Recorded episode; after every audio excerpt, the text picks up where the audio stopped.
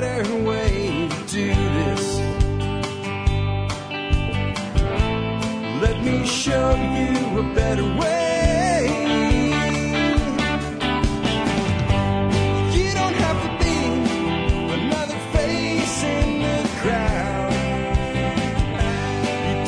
Hi, folks. This is Jack Spirko with another edition of Survival Podcast. As always, one man's view of the changing world, the changing times, the things that we can all do to live a better life. If times get tough, or even if they don't. Coming to you once again from Hot Springs Village, Arkansas, high atop the Highway 7 Ridge Line from TSPN, the Survival Podcast Network headquarters. Today is Monday, November 7th, and this is episode 779 of the Survival Podcast. It's a Monday, and we're back into the normal rhythm and swing of things, so this is a listener feedback show. If you'd like your question, comment, or some type of commentary on the air, you can send me an email. You send that to jack at thesurvivalpodcast.com. Again, jack at thesurvivalpodcast.com. That is my personal email. There's no special super secret email. If you want to get in touch with me for any reason, that's going to be the best chance of hearing back from me. I do my best to answer all emails. It's very, very, very, very difficult. Nigh, I say impossible when you get 400 plus a day. And it's actually more than that now. So, uh, if you don't hear back from me or don't hear yourself on the air, it's not because your email wasn't read and appreciated and understood. It's simply due to the volume of email that I cannot get back to everybody. Please try to remember that. Sorry for the little bump there. Uh, we're making some adjustments here in the office as I get kicked off today. Anyway, uh, let's go ahead and take care of our sponsors before we get to your questions, comments, and commentary. And uh, sponsor of the day number one today, backyardfoodproduction.com. Hey, if you want to know how to turn your backyard into a food production machine, you got to get the DVD, Food Production Systems for a Backyard or Small Farm from Marjory Wildcraft. You can find her at backyardfoodproduction.com. Absolutely awesome, phenomenal DVD that shows you everything that they did to go into an extreme level of self-sufficiency on their farm in South Texas. Absolutely awesome. And even though they have a lot of land, the heart of what they do is really only a couple acres. You can adapt their techniques from a couple hundred acres to a couple acres down to a half an acre in suburbia. So check out that DV today. If you know a homesteader, somebody that likes this stuff, man, would that make a great Christmas present for them. Next up today, Fortress Defense Consultants with Frank Sharp Jr. Hey, I'll tell you what, I say a lot of times you need ammo for those weapons or you just have an overpriced club. Well, you know, without training, it's not far from being the same thing a lot of people have a vision of, in their mind of what they would do if they were actually in a lethal force confrontation, how they would handle themselves.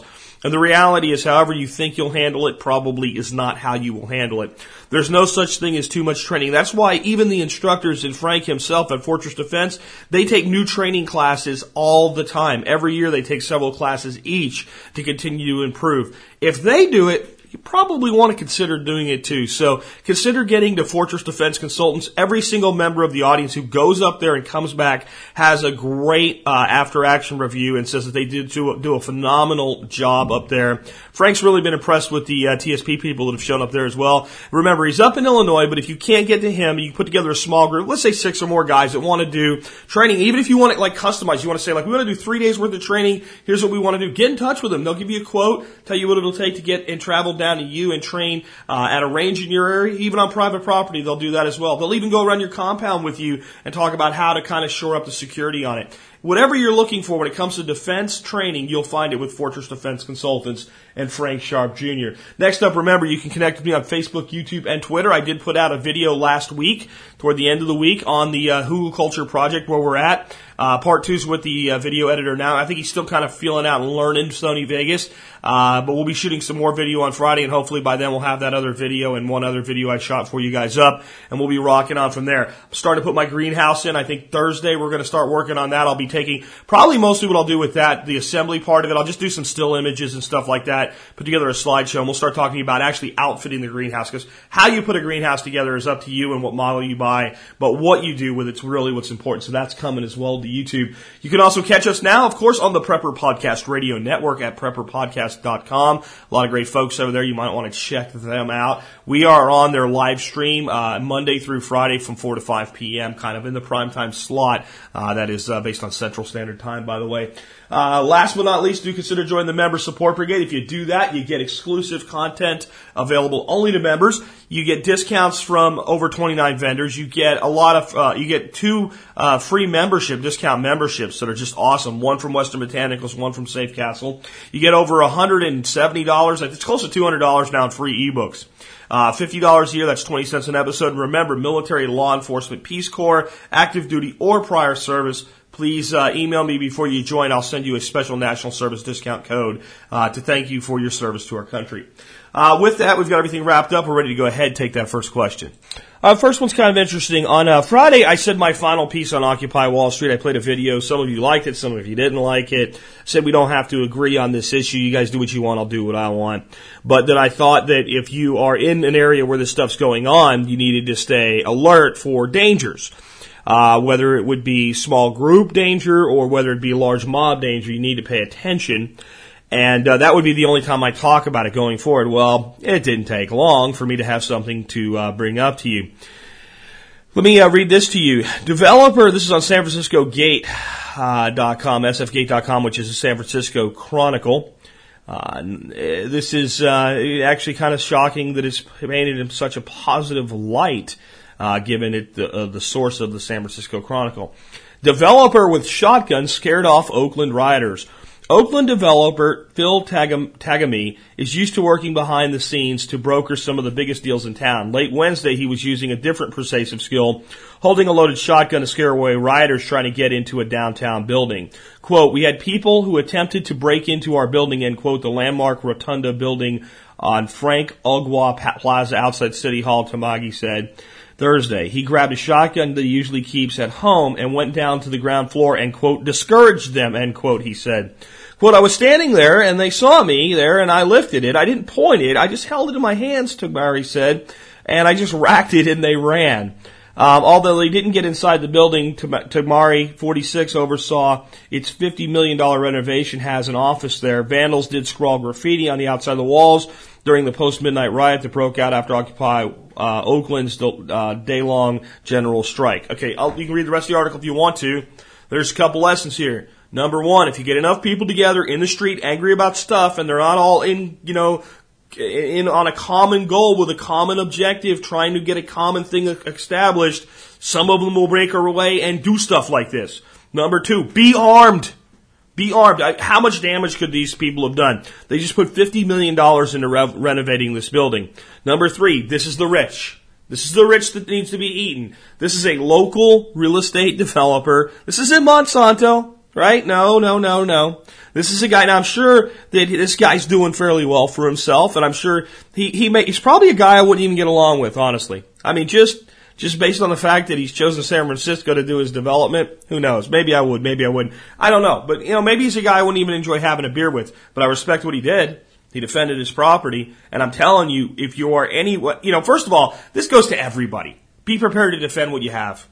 At all times. Period. But if you're near where this stuff's going on, whether you agree with it or not, because I'm going to tell you something that you may not want to hear. You can 100% believe in what these people are doing. You could have a sign in your front yard that says Occupy Wall Street, we support you with a big heart. And when something like this happens, they'll smash and take whatever they want. Doesn't matter, doesn't matter if 80% of them all want to sit in a circle, sing kumbaya and be peaceful. The 20% will still destroy what you have. So that's not, this is not, again, I'm not breaking my word. I'm not going into the, the intricacies of the group. I'm telling you, anytime there's a large group mentality going on, you have a risk of things like this going on. Please be prepared.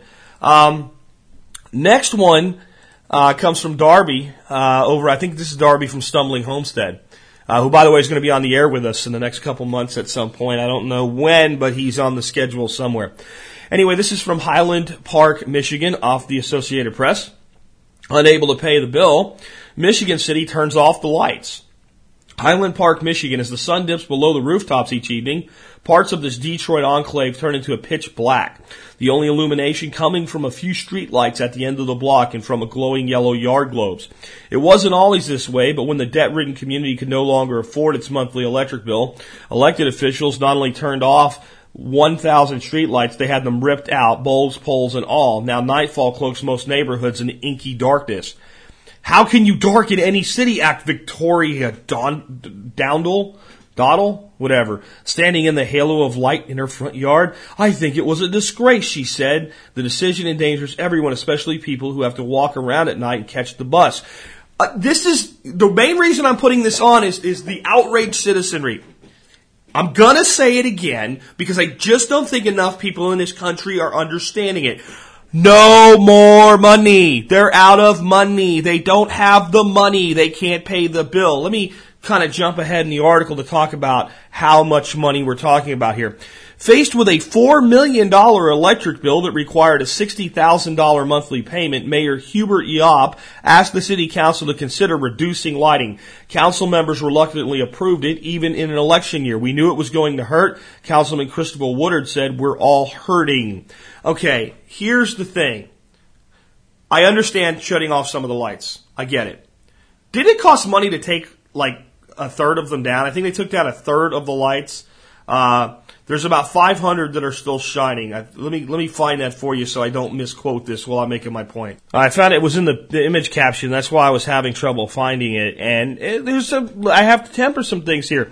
Let me read this caption to you in the image. Um, photo: Cassandra Kabul stands in shadows cast on her home as she looks out into the street illuminated by house lights in Highland Park, Michigan.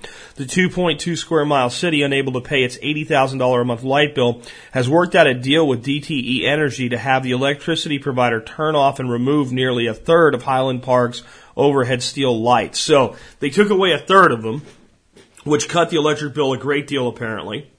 And the electric company came in and took down the lights. Maybe that's to make sure the city doesn't use them. I guess it was.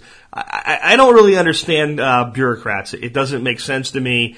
Uh, it, it, seems to me it would have been better to just turn the lights off. I'm sure that could have been done for a fraction of removing them, but apparently the power company did it. The power company is putting down the bill as an uncollectible expense.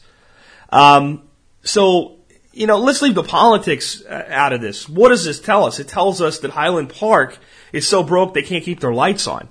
Well, how long is it before they can't pay their bills? How long is it before they begin to go into default uh, on their on their bonds? It, it can't be much further out. Um, it's just another example of another city on its way toward oblivion. Uh, as I keep telling you, and I keep telling you to be prepared long term for a major, major municipal bond failure. Uh, and, and, municipalities failing all over the United States. And this is, you know, a perfect example of that. And I've got another one for you here in a bit. How about something a little more useful and positive, though? Have you ever heard of cooler corn? Uh, this was sent to me by a guy named Richard from the audience, and he's just got a picture. And there's about, I'd say, I don't know, two, a dozen and a half ears of corn in the bottom of a Coleman cooler, and a person dumping steaming hot water from a tea kettle into the cooler. And I will read to you what was in the uh, the email.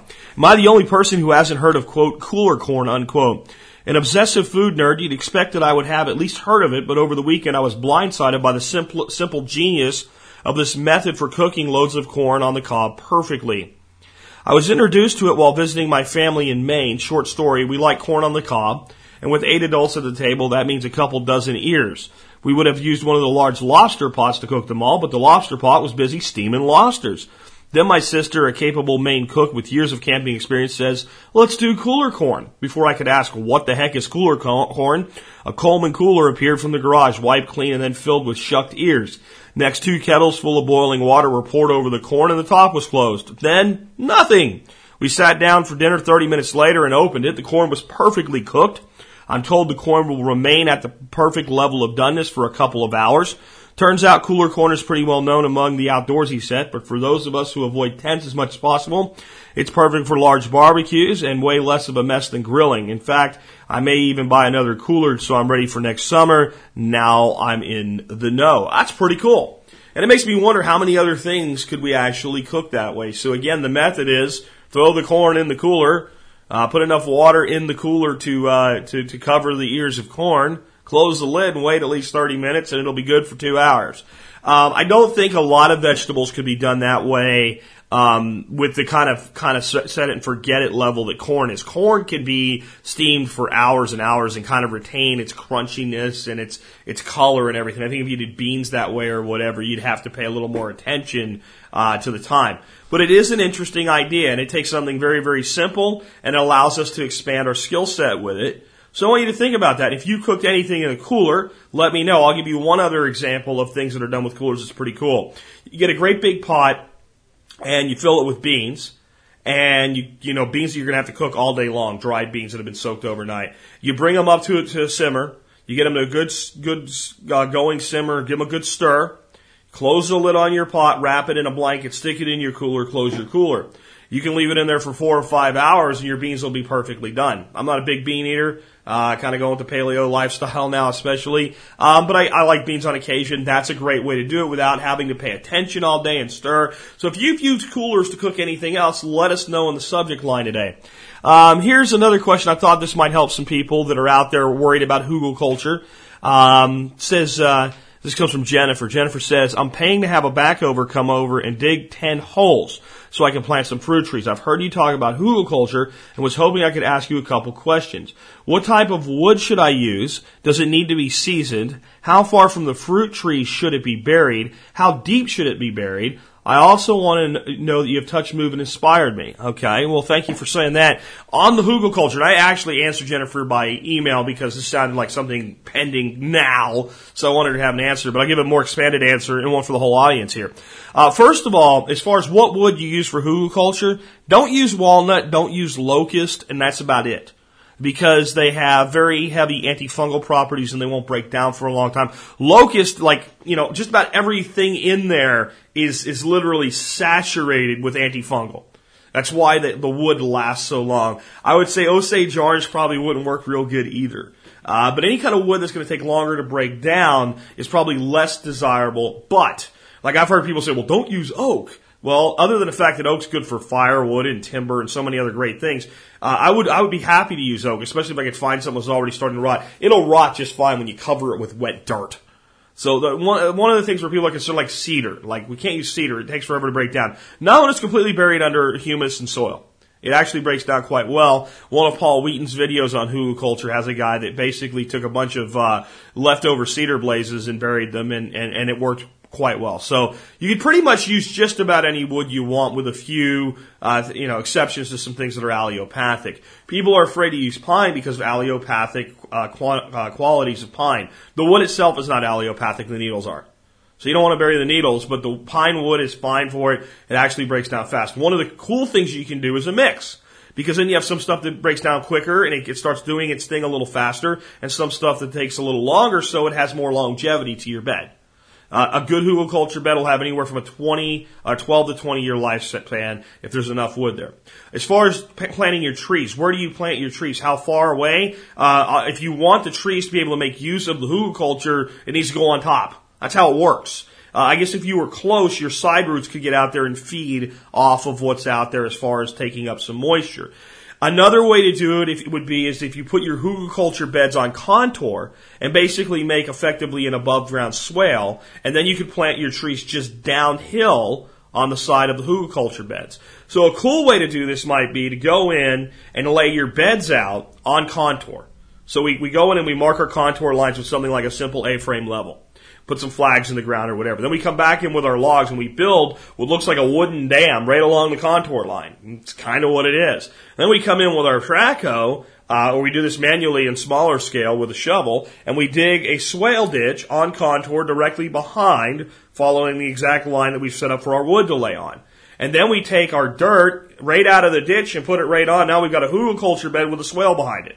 That's even more effective than just hugelkultur by itself. That will hydrate the hugelkultur bed and it will also hydrate the land downhill. So it would be a much better layout for kind of a food forest type thing.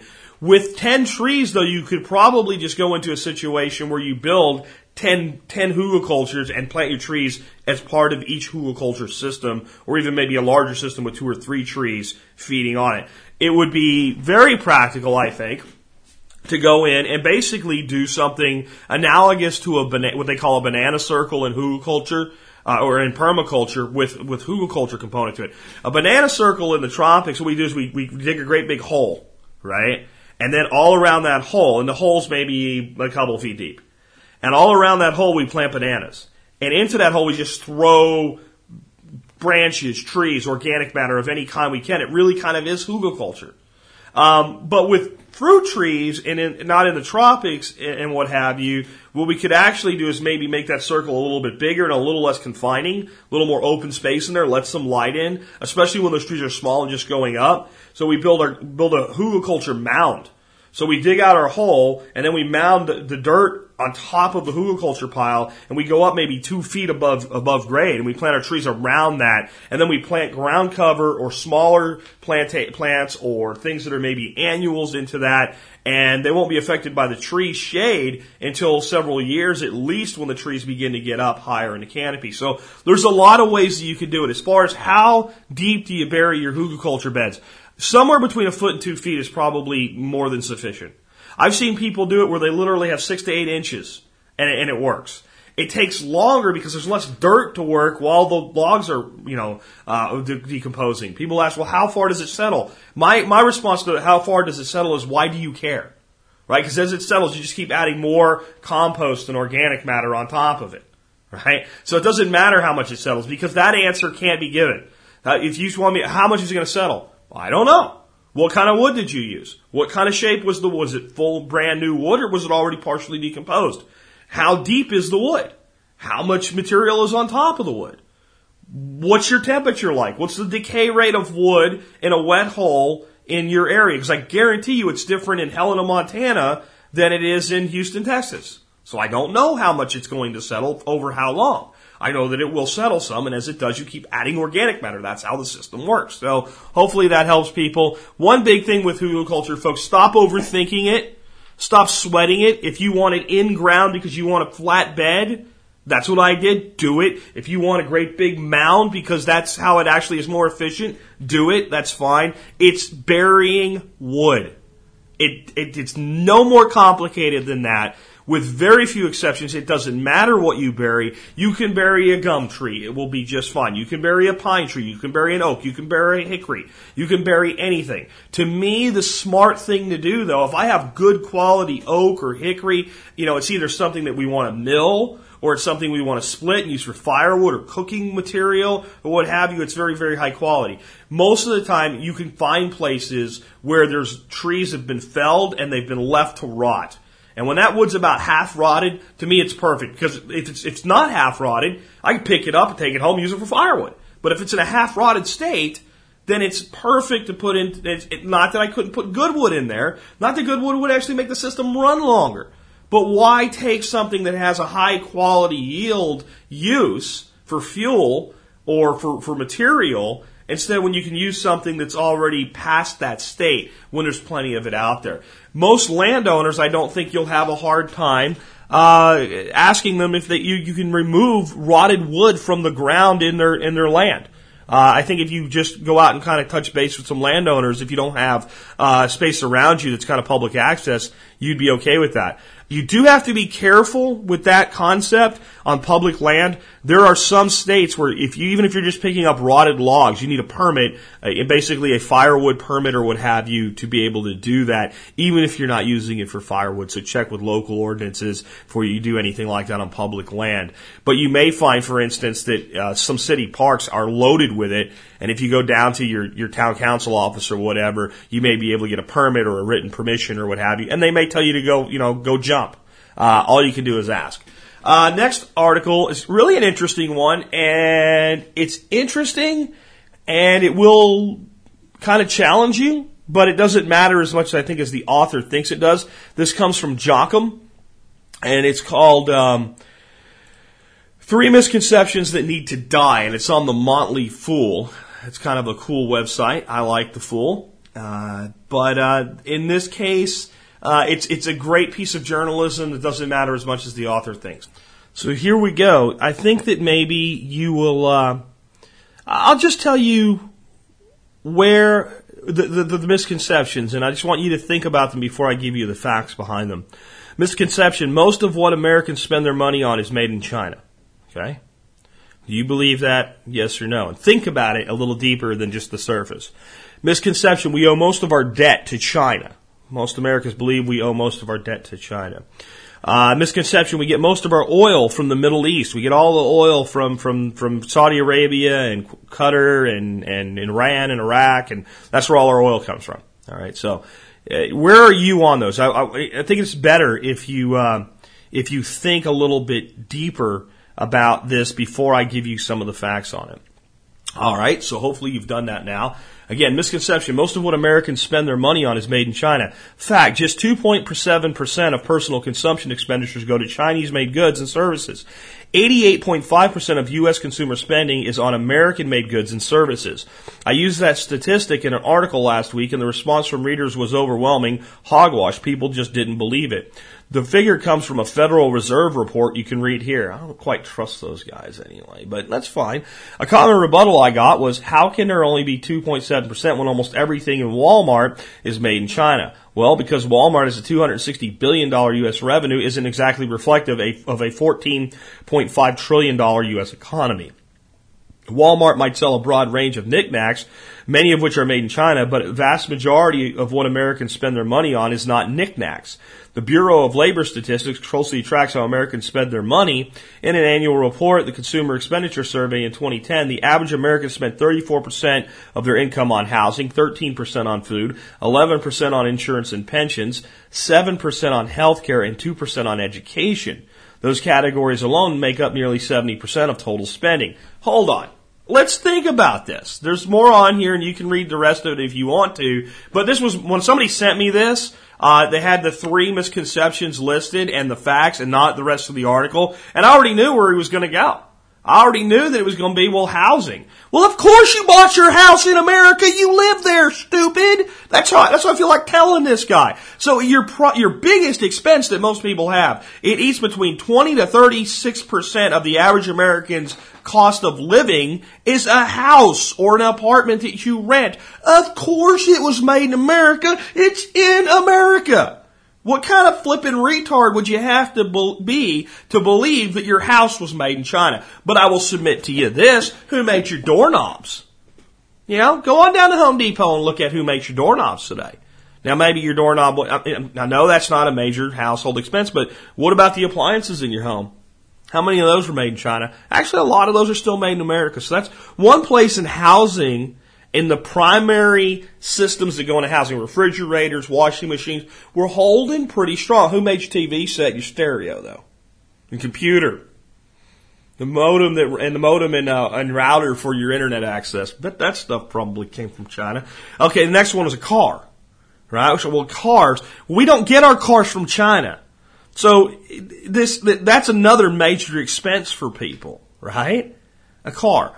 But you know where we do get cars made from? Korea and Japan.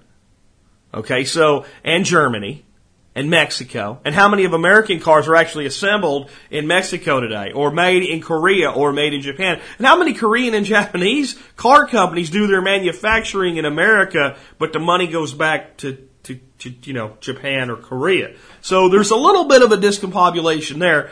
13% of our money spent on food. Of course, most of our food's made here. We do import an awful lot of food. Uh, they go into the exact number uh, of uh, what we import as food, but uh, we, we do produce a lot of our food here. But see, the big thing today that's eating the most Americans' food budget is that they're paying for food somebody else cooked.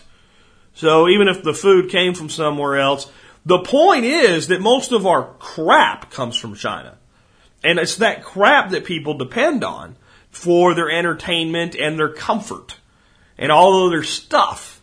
And that's why I think we would be okay without it, honestly. We really would. But the, the other side of this is how it's becoming a bigger and bigger piece.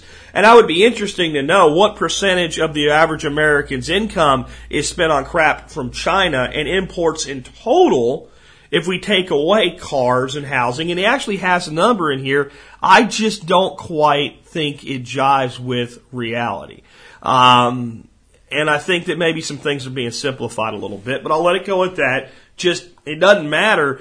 the the real issue with China isn't how much we get from them versus how much we spend. It's how much comes from them versus how much we sell back. A massive trade deficit. In fact, uh, the next fact on China, we owe most of our debt to China. In fact, China owns 7.8% of U.S. government debt outstanding. As of August, China owed 1.14 trillion of treasuries. Government debt stood at 14.6 trillion that month. That's 7.8%.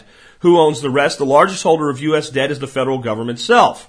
Various government trust funds like Social Security Trust Fund owe, uh, own about 14.4 trillion worth of treasury securities. So we owe 14, $4.4 trillion to Social Security. That doesn't make me feel better. Social Security's going broke, and we can't. That means we don't owe the money to the government. We owe the gov- the money to the people. The government owes you the money that they're not going to be able to pay. Does that make you feel better if you're, you know, betting on Social Security at some point in your life? The Federal Reserve owns another $1.6 trillion in debt.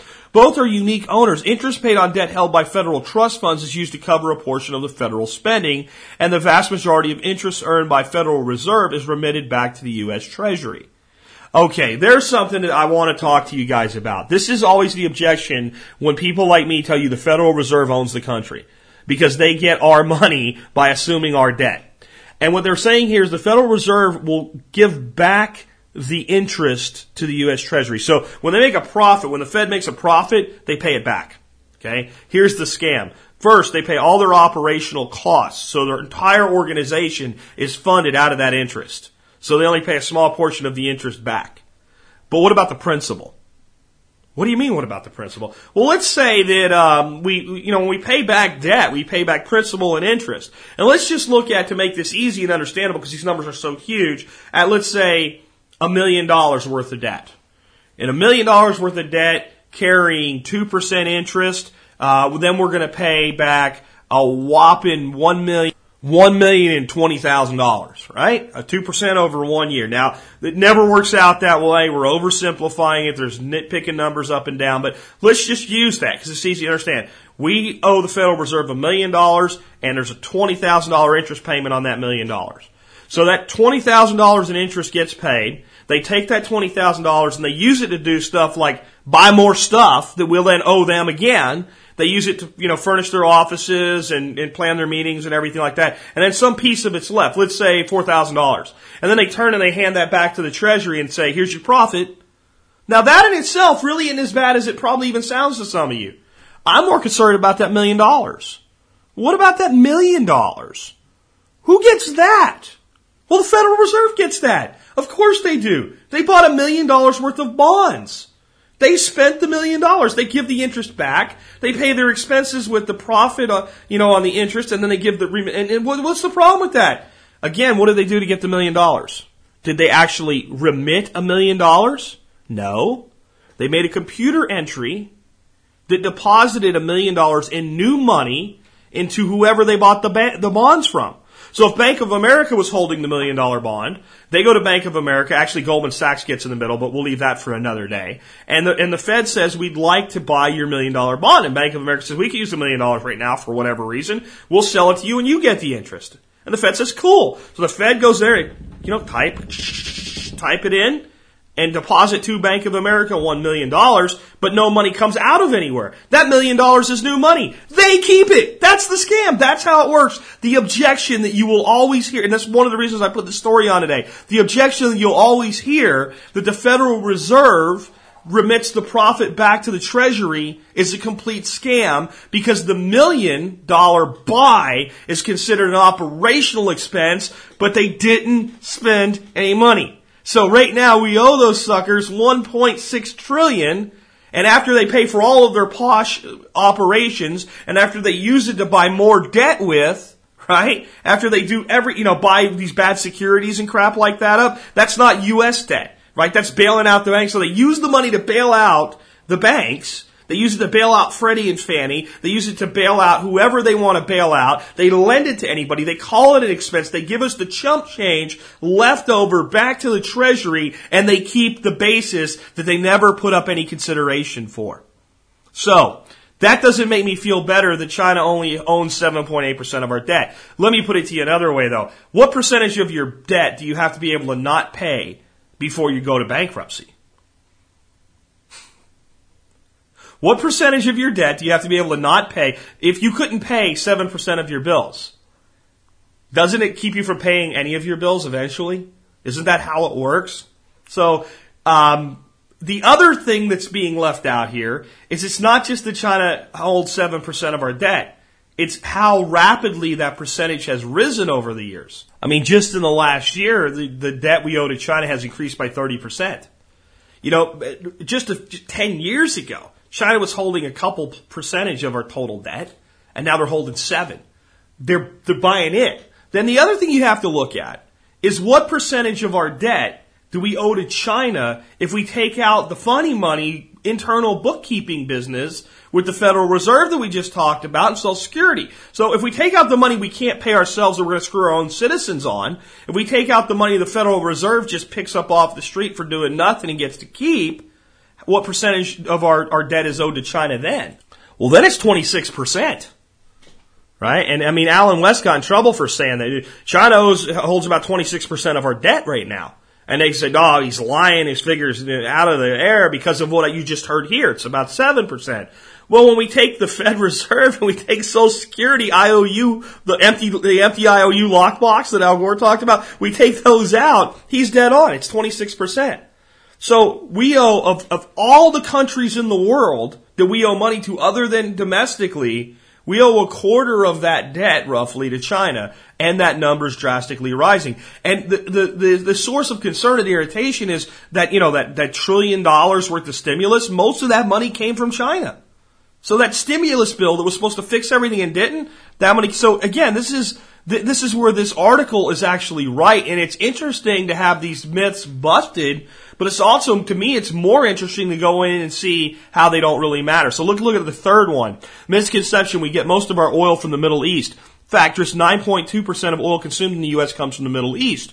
According to the U.S. Energy Information Administration, the U.S. consumes 19.2 million barrels of petroleum products a day.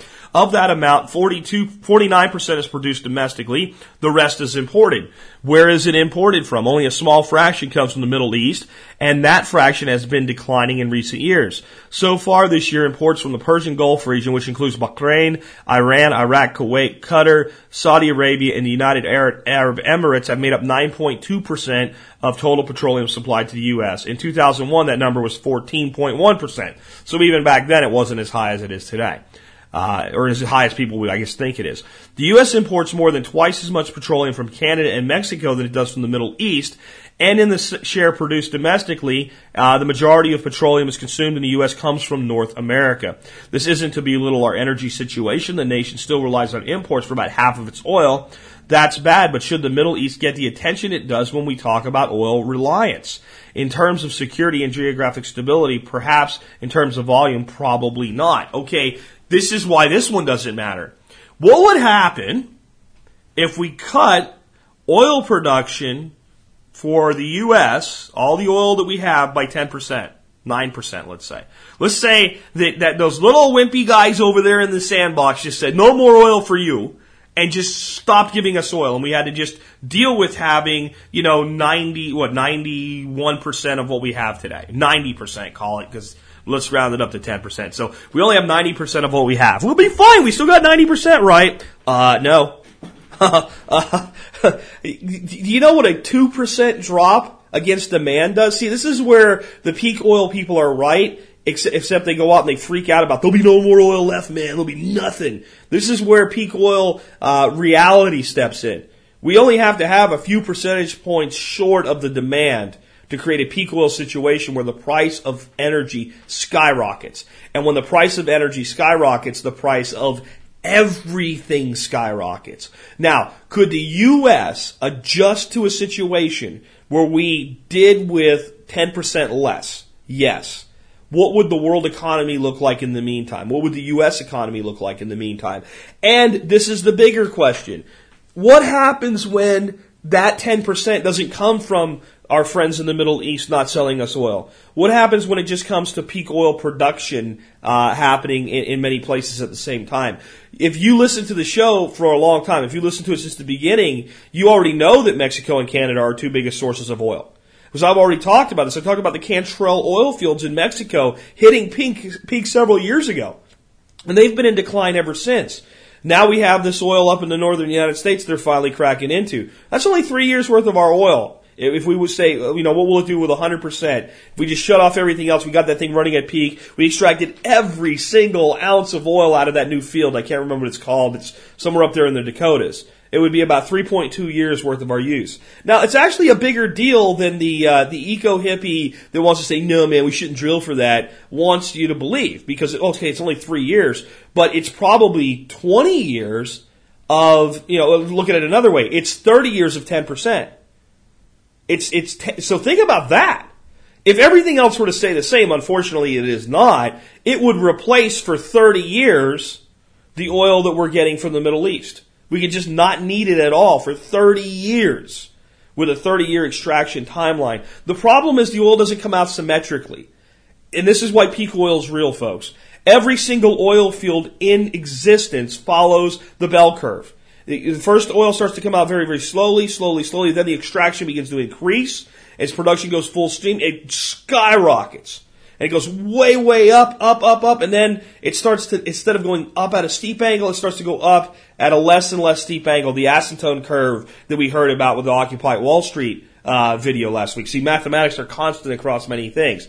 And as that starts to level out and plat- uh, plateau and then the first time after a certain while, it starts to go down. And once it goes down, it never goes up again. It goes down back the other side. Sometimes that other side is a steep drop. Sometimes it's less steep than the original curve up, but eventually it always looks the same. It always looks like a bell curve. So even if we did this as best we could, it's still not going to be that symmetrical in how it would support us. That oil that they found up or they finally are drilling again, I think it's in the Dakotas. It doesn't really matter that, but that's what we're talking about. So what we see here when we find out that we only get about 10% of our oil from the Middle East, 9.2% to be exact, is it doesn't really fix the problem. Doesn't really fix the problem at all. So this is an interesting article. I think it would lead to some interesting conversations with people that, that believe something to be absolutely true, only to find out that it's not. But I think there's more to be learned by deconstructing the other side of the argument and figuring out why none of these things actually mean that we're not screwed. So anyway, that was uh, that was an interesting one. I know I spent a lot of time on it, but I thought it was a very very interesting thing. Um, there is. Uh, another thing going on right now. Uh, Brian sent me this, uh, where the uh, the campaigner in chief Obama is uh, proposing that we ease student loan burdens. He wants to know what my take is on this plan. He doesn't approve of it. Wants to know what I think. Obviously, I'm probably not going to like it either because it involves debt for a degree, and I think that's a bad move for most people. Um, let me read it to you though. This is on Post Politics of the Washington Post. It's a blog by the Washington Post. And uh, here we go. Um, Obama moves to ease student loan burdens. President Obama on Wednesday announced a plan to allow college graduates to cap federal student loan repayments at 10% of discretionary income starting in January, two years before the cap due to take effect under a new federal law. Okay, so basically, they, the Congress has already done this. They've already said that they're going to reduce this, this for federal student loans from the government uh, from from 15% to 10%, but that doesn't go to go into effect for two more years. He's going to do something with an executive power to speed that up and start it in January versus wait two more years to help people now. Uh, let me continue reading for you. The accelerated pay-as-you-earn program, which Obama will authorize through executive order, could benefit up to 1.6 million borrowers and reduce their payments by as much as a couple hundred dollars a month. Administration officials said all remaining debt on the federal loans would be forgiven after 20 years, five years earlier than the current law. So not only do you have your payments capped based on your income, once you've made them for 20 years, if you can't pay any more, or if you haven't paid it all off, they just write, write, write off your loan and forgive it. 20 years of paying 10%, and that's it. You're on, and you're free. Okay? I just want you to understand what it says before I start critiquing it. In addition, some borrowers who have more than one federal student loan would be allowed to consolidate their debt, in some cases reducing their interest rates by up to half a percentage point, officials said. Obama formally announced the program at University of Colorado's downtown Denver campus. Quote, these are real savings that will help graduates get started in their careers, end quote. Education Secretary Arne Duncan said in a conference call with reporters on Tuesday. These changes could make a big difference in the lives of current college students and recent graduates as they enter one of the toughest job markets in recent memory. Yet it remains unclear how many people will take advantage of the offer, even with the economy lagging and college tuition prices continuing to rise.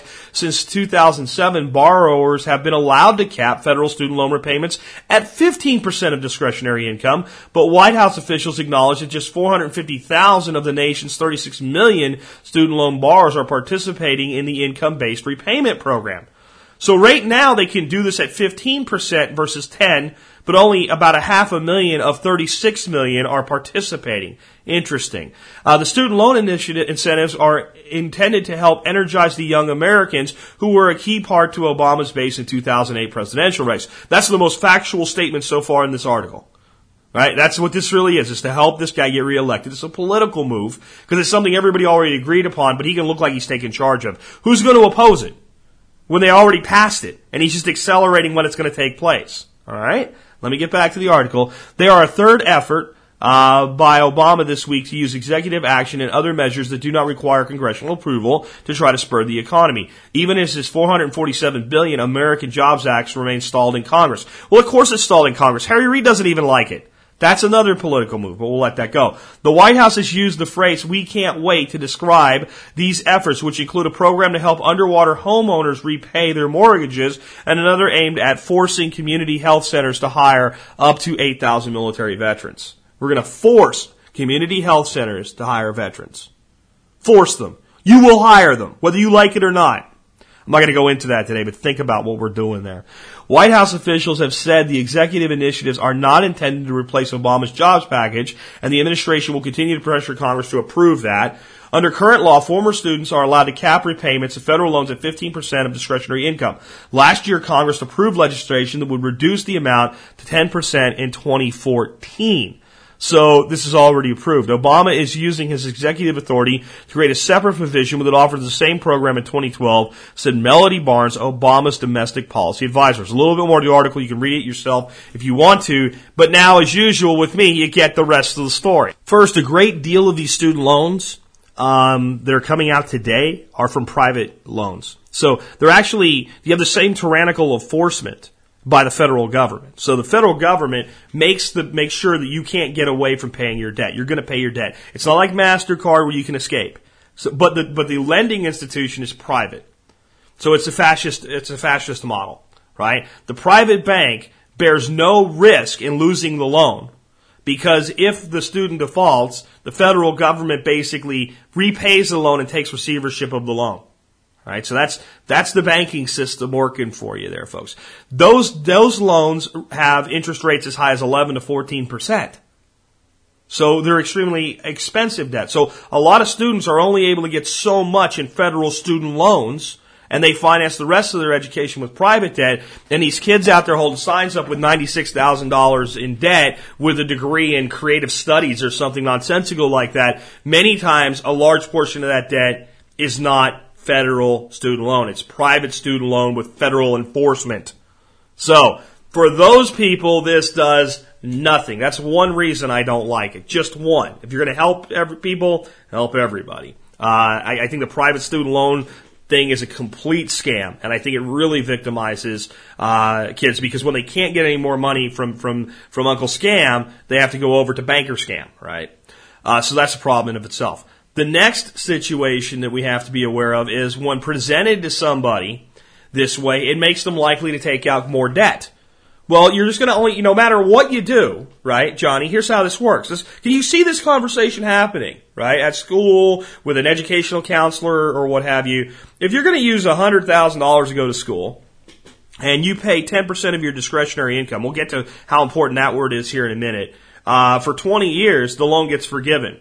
Now, if if $100,000 won't get fully repaid in that period of time, or even if it will, but if we'll just barely repay that, and you'd have to average $100,000 a year in discretionary income, Johnny, not not total income, just discretionary income, uh, to, to to actually repay that loan. Well, if you spend 200,000, you still get out of it. You, you, at 20 years, you've made the same payments, and the loan's still forgiven. Think about that. How much debt does that encourage people to take? Now, that mentality gets spread around out there, and some of the loans these kids are taking are the first kind, right? And the other kind of loan is being taken to finance part of the education in the mind of the 18 year old pimple popper who doesn't really know what he's doing yet. And he's just, and here's the thing. I don't want you to think I'm coming down on these kids. They're doing what they were told to do. Everybody since they were knee high to a grasshopper said, Johnny, get good grades, go to school, go to college, get a degree.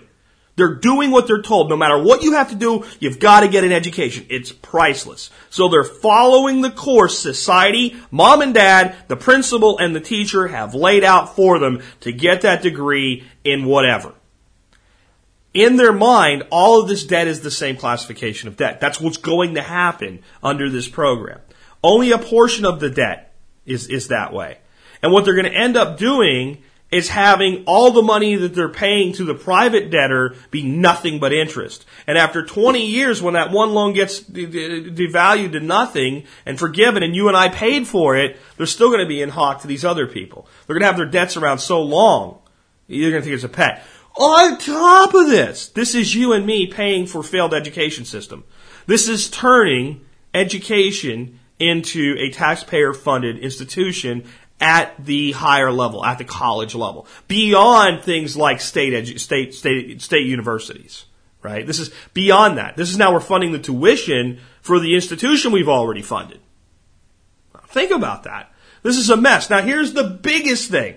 This is the biggest reason this is nothing but politics. All those kids out there that are angry holding up signs, if this gets signed in January, they'll feel like we got something done. That's going to help us. It's not going to help them at all. They're not going to get any help. Do you know why? Because it only applies to new loans. So every dollar that they've borrowed, no matter what format they've been borrowed in, is subject to the old rules, the 15% cap, etc. And, and only money borrowed January 1st forward, if Obama signs this, which he probably will, will be subject to this. So most of these people are going to get duped on top of it all. And you, again, you and I are going to pay for it. What we're going to see out of this is more people going to school that shouldn't be going to school. Uh, I'm sorry. Not everyone should go to college. I don't want to have that conversation again today. Maybe we'll do an in-depth show on it someday, but, but there you go. That's one of the big things coming out of the political system right now. And how is this, because I know somebody's out there, well, Jack, you went on this for so long. How is this a survival topic? It's more of our money we don't have. It's more of our money we do not have. It's more of your money and my money being dumped into a dark hole from which there is no return. There's nothing produced by this. All we're producing is people with degrees. That's not producing income. That's not producing wealth. This is something the American people have to lose their obsessive compulsive addiction to. The belief that a degree equals income. A degree does not equal income, especially now. Especially if that degree is in something like, you know, 16th century French literature or communications or whatever, right? A degree today, you better be specialized in something and you better be suited to do the job. And if you're not, I honest to God believe you're wasting your time. It, at, at, the most, what you should be doing is going to school part time and working your ass off and getting work experience to go along with the education. Anything else is a recipe for disaster. It's 26, 27, and 28 year olds that are acting like kids. That's what you end up with. Because they spent six, seven, eight years in school. They've never held a real job. And you gotta think about where our grandfathers were by 26 and 28. How far into their professional careers they were by that age. Even the college educated of the time. What did they go to? They went to school for four years. They got out of high school at 18, 22, they were done. Right? It was a serious thing if you were going to go to college. You knocked it out. You got it done. And you got on with working. So today, kids are in school 26, 27 years old. They're still hanging out in college. Maybe they have a, maybe they have a part-time job. They're living on their loans and their college funds combined. That's what they're doing. They're living out of the, you know, the dining hall or whatever. Now I know there's a lot of kids out there working their ass off to get through school and they're working hard both on campus and with jobs off campus. I respect the hell out of them. If you're one of them, don't let me, like I'm lumping you into this. But the survival aspect of this is our economy is important. Our economy is the biggest risk we have. And again, we're flushing money into a place where there is no return. And here's where it all rears its head. You know, I tell you all the time to increase your financial IQ. Well, then we need to have a good vocabulary and we need to know the definition of words when they're thrown around in a political circle and they sound good. This is what discretionary income means. This is a textbook definition the amount of an individual's income that is left for spending, investing, or saving after taxes and personal necessities such as food, shelter, and clothing have been paid. Discretionary income involves money spent on luxury items, vacations, and non-essential goods and services. So when Johnny gets out of school with $100,000 worth of money that he borrowed from me and you, understand, in that loan, that's where the money came from. It's, it's taxpayer money. Bar- Johnny borrows from the taxpayers, and then he is able to pay back only 10% a year for 20 years of his discretionary income, which is his money left over after he pays for food, shelter, and clothing, and taxes, and all other personal necessities. Now, I'm sure that Johnny doesn't fill out a form every year that says, this is what I spent on my food, this is what I spent on my clothing. Is, I'm sure there's just an allowance in there based on geography. I, I don't know that for a fact, but I'm pretty sure of it. That if, you know, Johnny lives in Chicago, his cost of living deduction is one factor, and if he lives in Philadelphia, it's another. If he lives in Houston, it's another one. Or maybe it's uniform across the United States, but that comes straight out of his income. Let's say, you know, because they say housing should be about 25% of your income, that at $100,000 worth of income, your housing is 25 grand. Now there's only 75,000 left, minus taxes, minus the food allowance, right? Minus the clothing allowance. So what's this 10% payment going to come out to? Do you want to tell you what it's going to come out to for the average person? Based on a news report that I heard that unfortunately I don't have the audio for you, between 160 to $320 a month. 160 to 320 dollars a month. Let's do a little math on this and, and see how this works out when Johnny took out 100,000 dollars worth of these loans. Well, we split the difference between those two, and we do an average. We get 260 bucks. But let's be a little bit more optimistic. Let's say Johnny ends up with 100k in these loans, and he ends up paying $300 a month back. Now, remember, there's supposed to be interest on this. It's not supposed to be interest free, right? It's supposed to be a return to the taxpayer in return for a loan to anybody. That's how the system is supposed to work.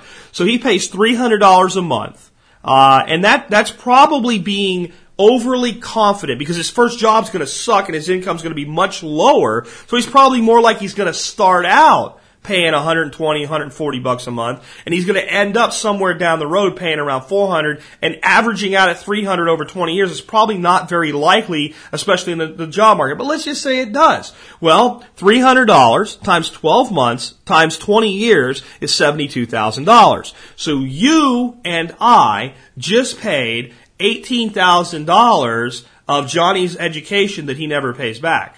And it just gets forgiven.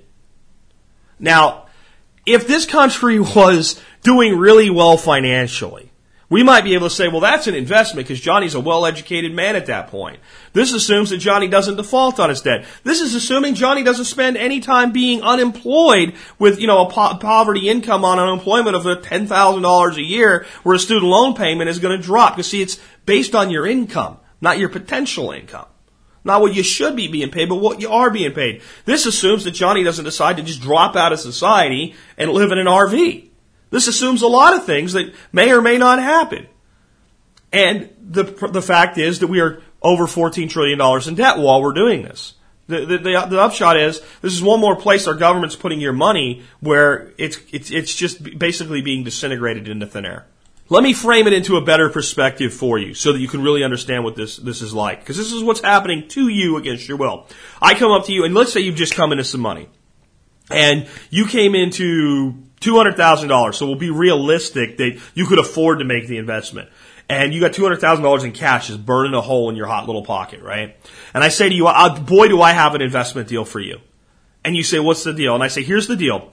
You give me $100,000 and I will guarantee you $300 a month back for 20 years. So you'll have a $300 a month income for 20 years. Oh, but wait. Um, actually, I'm going to use your money to do some stuff. And it's going to take me, because this is an education, right? But just make it a private matter between two people. I'm going to go remodel my mall or whatever with it. Uh, that whole project, and I'm going to have to use this money for about six years. So you give me $100,000 now, and in six years, I'll start giving you $300. And I'll do that for 20 years. At the end of those 20 years, you don't get any more money. Would you take that deal? If you did some math, you'd see that your money is tied up somewhere between 20 and 26 years, and you lose $18,000. But I'll guarantee you the $300. That's the deal being made on behalf of American taxpayers at a time when we're $14 trillion in debt. So is it a survival topic? Yeah. And since it's also furthering this educate everybody uh, at a collegiate level, which is actually a big part of what's wrong with our economy right now. It's an even bigger one, but I'll leave that for another day. Here's an interesting uh, blog post that was sent to me by Mark. Mark says to me this. The thing is, I don't know how much I can say that, that even what's here is true because this is on Raid Raedwald, whatever the heck that is, and it's just a blogger blog, and. Um, I, I, I, don't know how valid the source is.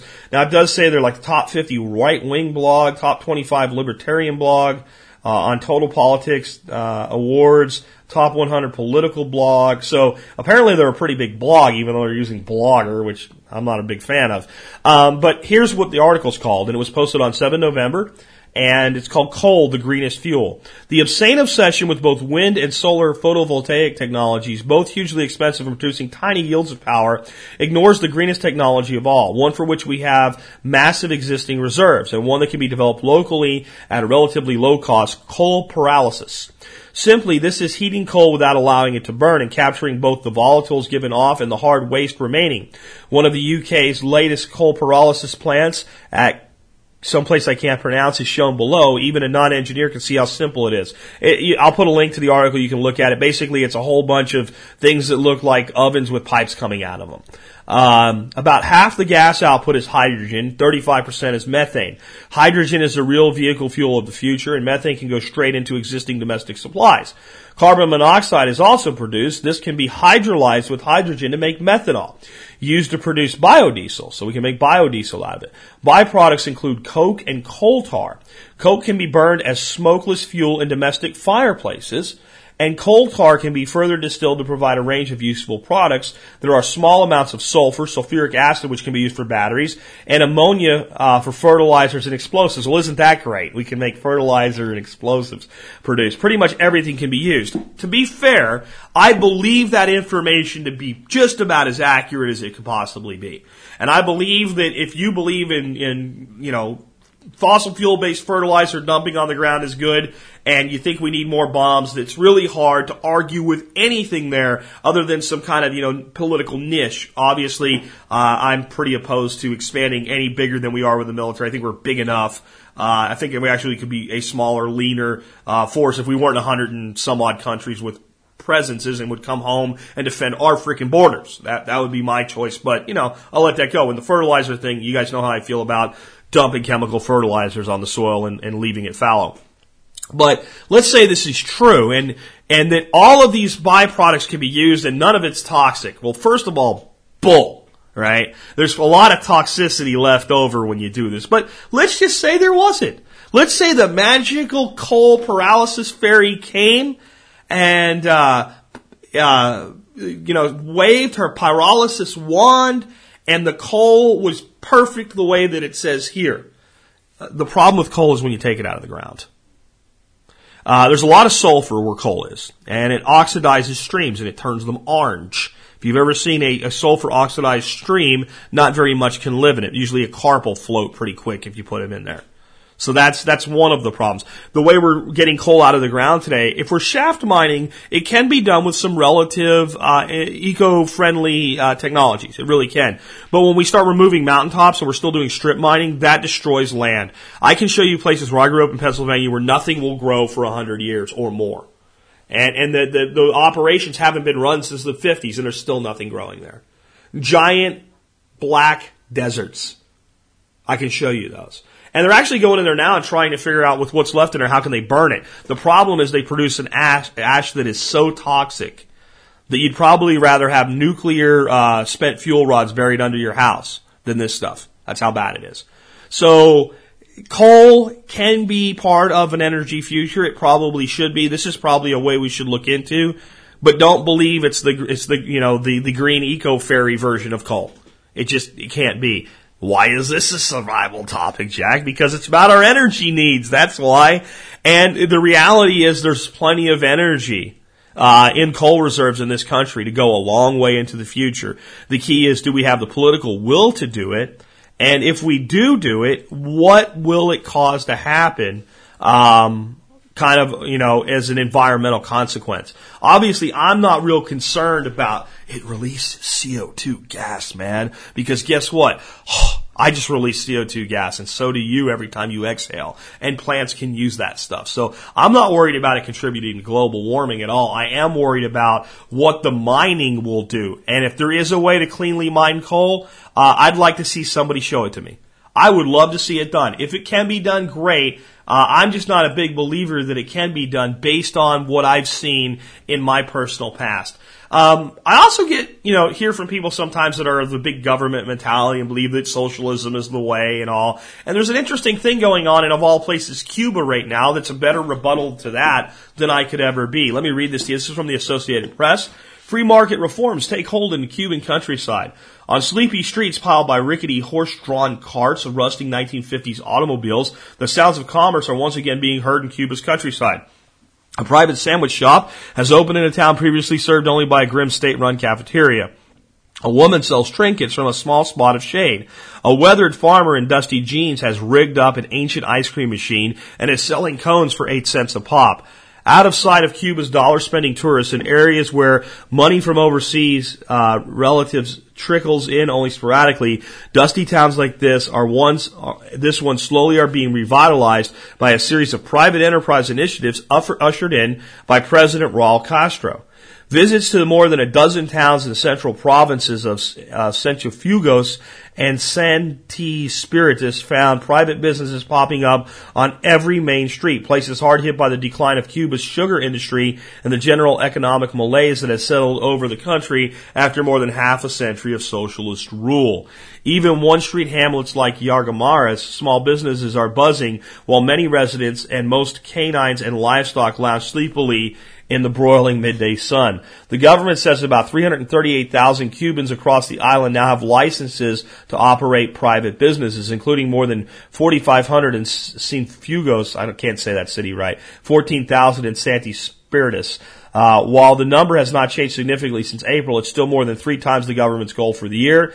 The businesses are a result of Castro's plan to inject a measure of capitalism into Cuba's flatlining Marxist economy. Very interesting, isn't it?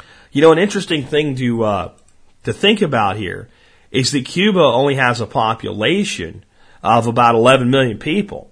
So 338,000 Cubans having a license to operate a private business, uh, that's a pretty significant portion of the economy. And if you look at businesses employing people, that makes a very large portion of the uh, of the island employable by private business now maybe more than half. And we have about half people in this country who work for government of one form or another. Basically, Cuba's on track to have less socialism than we do soon. Uh, you can read the rest of this article for yourself. The main reason I included it today is I feel like today is like kind of like a myth busting and what you didn't know day, right? A day where you're learning a lot of things or misconceptions are being broke down and what have you. And I think one of the misconceptions about Cuba is that Cuba was this socialist utopia uh, where everybody had free health care and it kind of was able to subsist as a socialist island all by itself. The reality is most of these reforms began many, many years ago, and I'll tell you when they began. Uncle Jack will tell you the rest of the story here. Uh, they began when the Soviet Union fell apart and left Cuba to itself. And I'm going to tell you for a fact that Castro, Fidel Castro, right, the older Castro brother, felt totally screwed over by the Soviets. A very interesting book to read or get on audio and listen to is a book called Where Have All the Leaders Gone by Lee Iacocca, which was written before not this presidential election, but the one before it.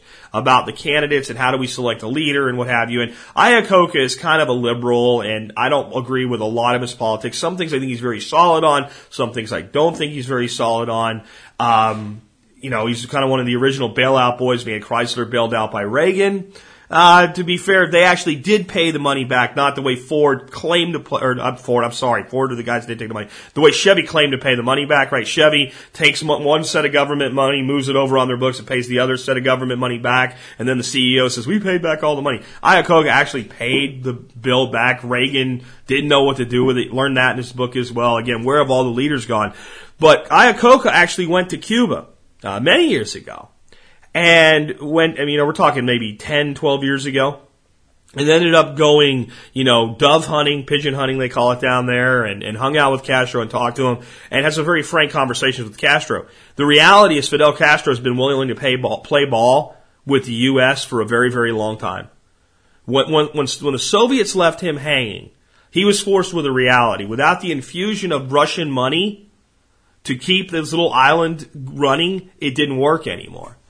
And Cuba has been decentralizing things ever since that occurred because they've had no choice. What's interesting is that it works. It absolutely does work. So the reality is right now, I bet you Raul Castro would have a sit down with Obama in a minute and would do just about anything we asked him to do to renew relations with the United States. And yet we won't do it. We have great relations, honestly, trade relations with Russia today. So what is the thing with Cuba? Well, as Florida goes, so goes the election, and no president has the guts to reestablish the relationship. That's another survival topic because here we have an island which with uh, nation that we could have a great com- commerce relationship with that would probably create a lot of jobs and solve a lot of problems and help a lot of people, but we don't want to do it because everybody's afraid of the political consequences of doing so. And even the VP, you know, behind the guy that's a lame duck president doesn't want it on his table that he had anything to do with it either. And basically, this entire relationship is held hostage by the voting bloc of South Florida. Bet you didn't know that. And if you did, you're probably happy to hear somebody else actually say it. The last one I have for you is actually kind of a positive thing. It's not maybe as positive as we would like it to be, but it's out on UPI.com, which is, uh, uh, what's what is that? United Press International. So it's kind of like a, a version of the AP, but something we've probably not heard about as much because they're not as big. Anyway, um, they have an article out here published 7 November, and uh, I, I want to read you the article, and then I want to read to you the one comment because the one comment is really pretty interesting and uh, quite insightful, actually. Washington, November 7th, UPI. A biannual campaign tied to when clocks get changed urges U.S. adults to check and update their emergency stockpiles of food, water, and medicine. Alan Barker, or Baker, Alan Baker, interim executive director of American Public Health Association said this year, a multitude of extreme weather events from Hurricane Irene to wildfires in Texas to freak snowstorms before Halloween displaced countless residents and injured or even killed others. The get re- the get ready, set your clocks, check your stocks biannual campaign is to raise awareness of the importance of having stocked emergency preparedness kit of food, water, first aid supplies, medications, and food for pets. Uh, Baker said. Quote, though we can't predict when or where disaster will strike, there are simple proactive steps each of us can take now to mitigate the impact and keep, and keep ourselves, our families, and our communities safe, end quote. Baker said in a statement, quote, if you don't have an emergency stockpile at home or work, this time of year is a perfect opportunity to create one. If you already have a stockpile, it's important to replenish it. Twice a year, Baker recommends two. Make sure you have at least three days supply of food, one gallon per person of water per day, and water, uh, water stored. Write down how you will get in touch with one another during an emergency. Collect all your medications together and make sure there's always several days more. Save money, make a list, and buy items when they go on sale. Or shop at stores that carry bulk items and then split the cost with Preparedness Buddy. Uh, last, prepared food, water, and toys and carrier for your pets. Uh, I think it's great. I, don't think it's anywhere near enough. If it was, then the show would have been the Survival Podcast episode one and nothing more. Uh, we need to pay attention beyond that. We need preparedness beyond that. But if everybody in America would do at least that, we would get through disasters a lot better. We really would. But here's an interesting comment that was posted by AP Binfo, I guess is what you would call them. App Binfo. Anyway, let's talk about before and after disaster strikes. Perhaps share your opinion. Crucial information and rights are essential. Someday the new face of insurance or government may see to it the insuring public is genuinely prepared and informed. Until then, the policyholder may need not only be prepared for disaster, you need to be prepared for the aftermath when you are most vulnerable and bullies take advantage. After all, it is the effect from disaster that preparedness allows you to better handle. And this is what I've always said with some additional things in it that we learned when we had the episode with the gentleman that went from, through the house fire. You do not prepare for the disaster, you prepare for its aftermath. During the disaster, there's not a hell of a lot to be done. You try to find a safe place, shelter in, hunker down, and hope you get through it. When a tornado, tornado's tearing the roof off your house, you go to the lowest level you possibly can, the strongest part of the structure, and you hold on for your dear life, and you probably play, pray to God. And those of you that don't believe in God will probably be praying for praying to God in that instance, right? But once it stops, if you're not dead, if you're not so incapacitated that you can't move, then you have to deal with the real problems. Then you deal without food and water and shelter and security and energy. That's when your five survival needs and sanitation, right? That's when you deal with all of that. So the preparedness is about the aftermath, not the disaster itself. But it's also the case that many times in these places where people are insured, it takes years to get their money. There were plenty of people in New Orleans that were insured and then told, oh, but you weren't insured for a flood. See, flood's really what did the damage. We know the storm blew your house down, but then, then the flood was actually what caused the damage or, or what have you, and had to fight for that. You know, we heard about the guy that I had on with the fire. Uh, sorry, his name escapes me right now. But when he was on, he told us how the people that came to board up his house stole what was left of his stuff the night of the fire. So it is important when we're looking at this, and this is what I wanted to end today, that when we're checking our stockpiles and all, we think about the fact that if we have them stored just in our house, our house might be what's what's destroyed and maybe we can't get to them. What type of redundancy and resiliency can we build into that? It's important to understand that even when we have things insured, there might be a lag time between when we actually collect and when we can actually rebuild. And where we're going to be able to rebuild. Maybe we won't be able to rebuild where we were at.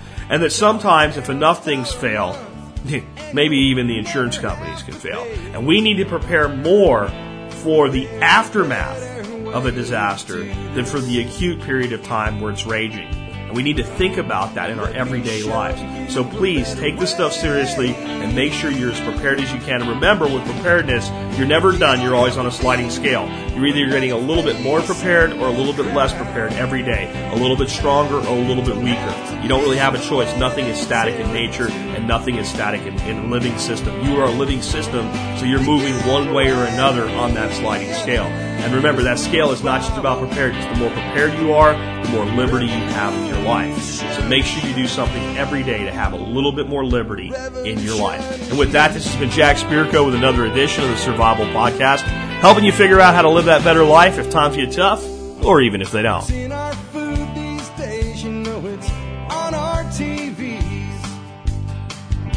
Sometimes we forget we are what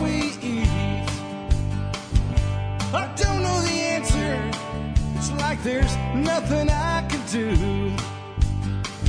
It's the price we pay, I guess, when we follow all the rules. There's a better way to do this. Let me show you a better way.